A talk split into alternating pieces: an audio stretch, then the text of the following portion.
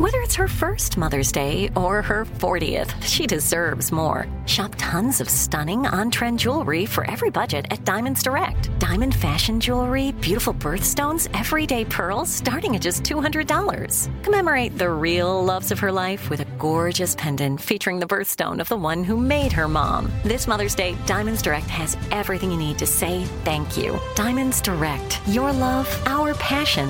Online at diamondsdirect.com. I'm Saleha Mohsin, and I've covered economic policy for years and reported on how it impacts people across the United States. In 2016, I saw how voters were leaning towards Trump and how so many Americans felt misunderstood by Washington. So I started the Big Take DC. We dig into how money, politics, and power shape government and the consequences for voters.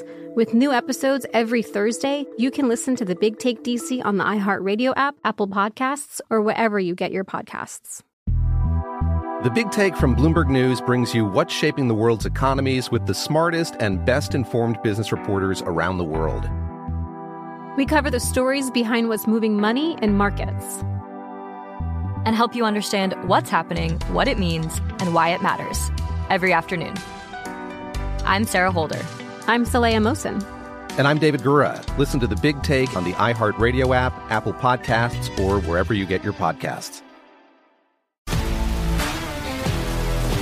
If you love sports and true crime, then there's a new podcast from executive producer Dan Patrick and hosted by me, Jay Harris, that you won't want to miss.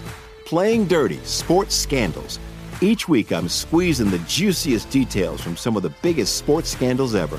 I'm talking Marcus Dixon, Olympic gymnastics, Cain Velasquez, salacious Super Bowl level scandals. Join me on the dark side of sports by listening to Playing Dirty Sports Scandals on the iHeartRadio app Apple Podcasts, or wherever you get your podcasts.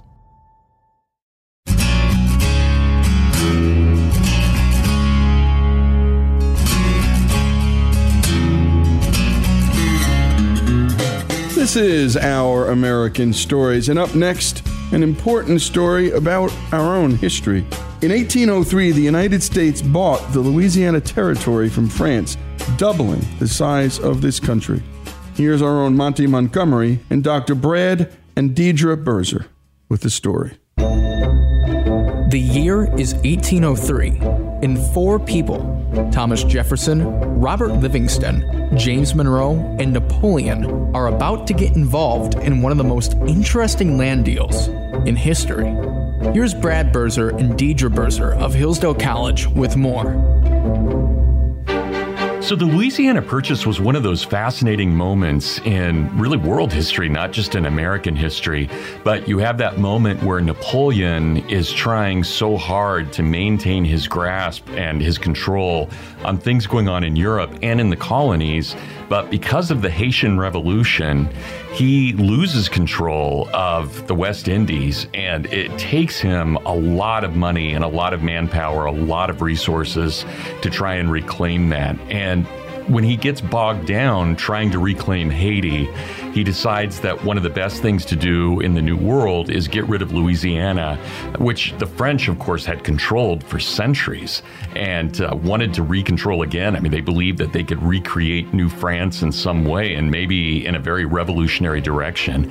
But once the Haitian Revolution happened and Napoleon started losing his grip on the New World, he decided that it was really in his best interest to get as much money as possible, actual specie, get money, uh, get as much money as possible, and sell off the possibility or the obligations that he had in North America.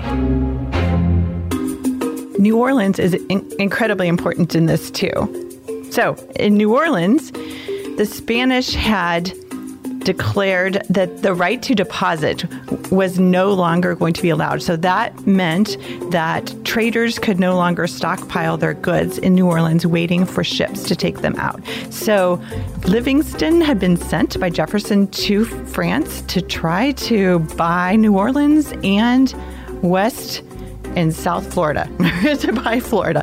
And so that's what they had permission to do when Napoleon then presented this offer of buying all of Louisiana.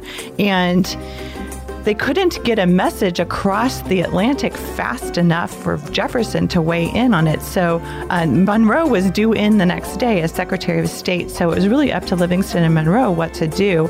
And um, they had to figure that out really kind of second guessing what would jefferson want them to do and they said yes we will buy Louisiana. And so Napoleon supposedly said something along the lines of, What will you give it to me for? I mean, what will you give me for it? And he does so with $15 million. Uh, once he does that, we gain an extra 800,000 square miles, one of the largest land deals ever done in world history. It almost, not quite, but almost doubled the legal size of the United States at that point. And that means that we're purchasing acreage at about three cents an acre, which is why it makes it one of the most important and weirdest land deals in history. But despite the amazing deal on land, the purchase wasn't without controversy. Jefferson himself was reluctant to make the purchase only because he didn't know if Article 2 of the, of the, U.S. Constitution, or even if the Constitution as a whole allowed us to purchase land. But there was a huge difference in acquiring land and paying for land. So they, they made a, a strong distinction between what we would call expansionism versus what would have been called imperialism at the time. Uh, Jefferson was an anti imperialist but he was very pro expansion and people in his party, like his secretary or his uh, the Speaker of the House at the time, John Randolph of Roanoke, was adamantly opposed to the possibility of the executive using money this way and using the executive power to purchase land for a lot of reasons. One, they were worried about what would happen to the American Indian. They were worried about the question of slavery. Jefferson, of course, was adamantly against slavery in the West, uh, adamantly, but there was still this worry, and it also there was a worry that there was being too much power being given given to the executive. So when we look back now, we celebrate. It's become so much a part of our, our narrative as an American people that it's very hard for us to question it. But at the time, it was truly questioned and it caused a lot of political problems. Jefferson himself had qualms, but he decided that it was worth the risk simply because the opportunity was so great, and as Dedra said, was so chancy because uh, Napoleon was problematic and he was moody, and you didn't know exactly what he was going to do on one day or the next day. And here was this opportunity, and so Jefferson decided just to go ahead and make the most of it. And one of the reasons that Lewis and Clark were being sent out as quickly as they were was to show and demonstrate that this Louisiana purchase was worth it. You know, they did have some sort of idea of what was in Louisiana, but most of it was rumors. And Jefferson's own ideas changed about changed on this pretty dramatically.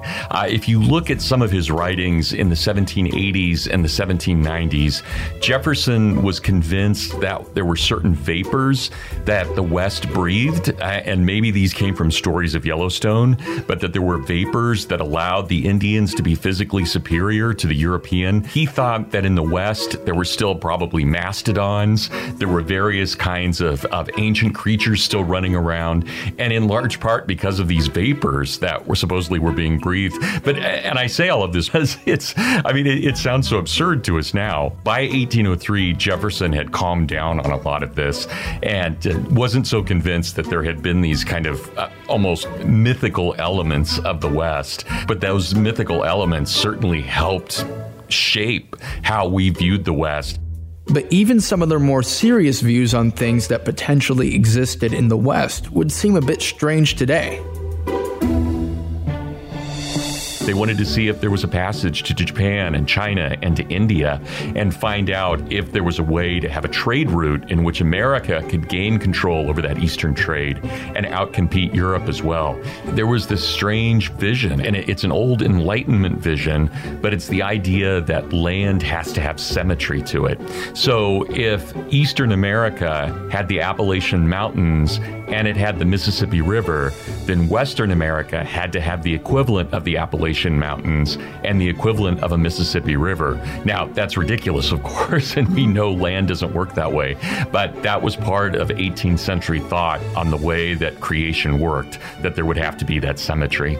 But even if we don't take it to that level, uh, you can imagine what 800,000 square miles of farmland would mean for the average European coming over to America. I mean, this is a paradise, an absolute paradise. The same land had been farmed for generation after generation, sometimes thousands of years in Europe. And now suddenly there's what they call virgin soil or virgin land in America. This, this seemed Edenic or utopian to them.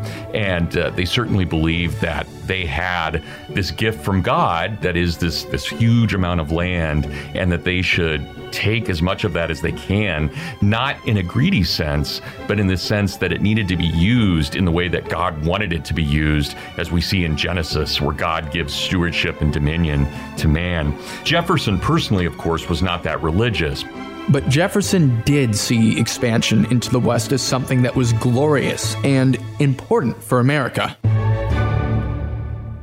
In 1801, Jefferson said, A rising nation spread over a wide and fruitful land, traversing all the seas with the rich productions of their industry, engaged in commerce with nations who feel power and forget right, advancing rapidly to destinies beyond the reach of mortal eye.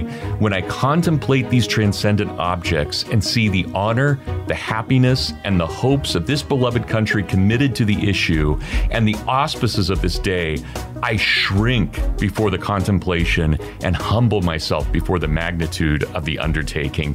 And that, that was critical for Jefferson. This idea that this land is this gift that's given to us to attempt a republic, to actually see if we can have an agrarian republic. And Jefferson makes this statement at the time, and this, you know, we think about the symmetry being odd and the fact that there might be mastodons or the possibilities just bizarre. Uh, when we look back, especially, I mean, given Jefferson, maybe the, the most intelligent mind ever born on, on North or South American soil, how could he think like that? Well, let me put it this way. One way to think about America is always to understand the West as its future if America is to have a future, it will always be in the West. That was the understanding in the late 18th and early 19th century. So when you talked about the West, you're really talking about America and what America is. That was that much of an identification with what the West was and what the frontier was.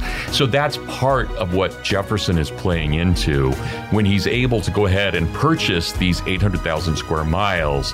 Part of the reason he's able to do that is because of this great myth of America. It's not a false myth, I think it's a true myth, but this myth of, well, what is the West? The West is our future, and we definitely have to secure it.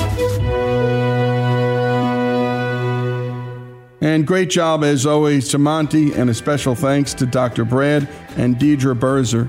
The story of the Louisiana Purchase here on Our American Story. I'm Saleha Mohsin, and I've covered economic policy for years and reported on how it impacts people across the United States.